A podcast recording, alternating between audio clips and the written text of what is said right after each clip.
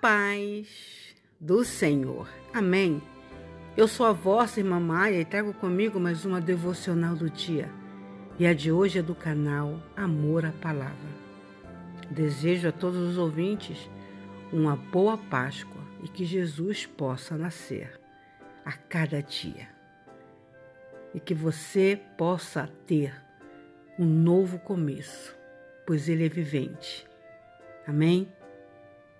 Ele é vivo eternamente. O Mestre manda dizer: O meu tempo está próximo. Em tua casa celebrarei a Páscoa com os meus discípulos. Mateus 26, versículo 18, parte B. Era sexta-feira. Num só dia, a Páscoa. Quantos fatos importantes ocorreram? Uma celebração, uma ceia, um lavar dos pés de todos, até do traidor. A promessa de outro consolador, uma oração detalhada por eles e por nós, a despedida dos amigos. Ele sabia. Sua hora havia chegado. Sua angústia, sua conversa com o Pai, a atitude de Judas, Jesus é preso. Seus inimigos, por causa de inveja, o acusam. Satanás gargalha. Os discípulos se dispersam, confusos e medrosos, o abandonam. Judas se mata. Jesus é julgado e sentenciado. Crucificação. Antes de morrer, ele perdoa. Duas coisas ninguém entendia. Primeira, Jesus não foi morto, ele se entregou. Se ele não quisesse ter morrido, certamente isso não teria acontecido.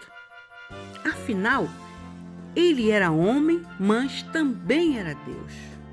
Porém, Jesus escolheu passar pelo Calvário por nossa causa. Segunda, havia um plano.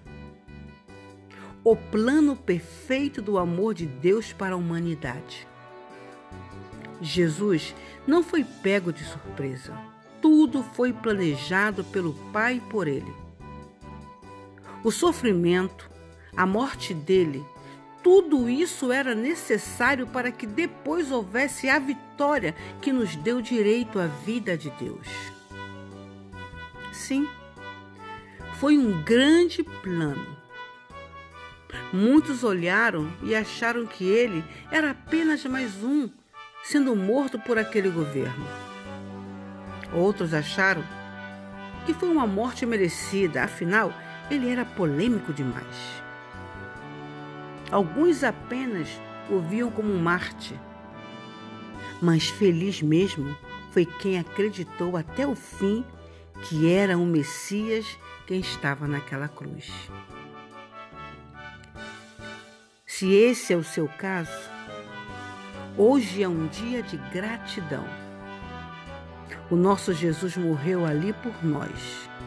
Sua morte não foi apenas física, sua morte foi espiritual, pois ele precisou se separar do Pai ao carregar todos os nossos pecados, as nossas dores, enfermidades e maldições. Embora não merecêssemos, Jesus decidiu nos amar. Que privilégio o nosso.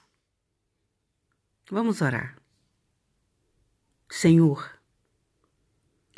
numa sexta-feira como esta, tu deste a tua vida por mim e pela humanidade pois havia um plano perfeito. Você precisava me substituir. Sua morte pela minha vida. Tudo está consumado. Por causa da tua atitude de amor. Hoje posso ser livre. Muito obrigado, meu Jesus.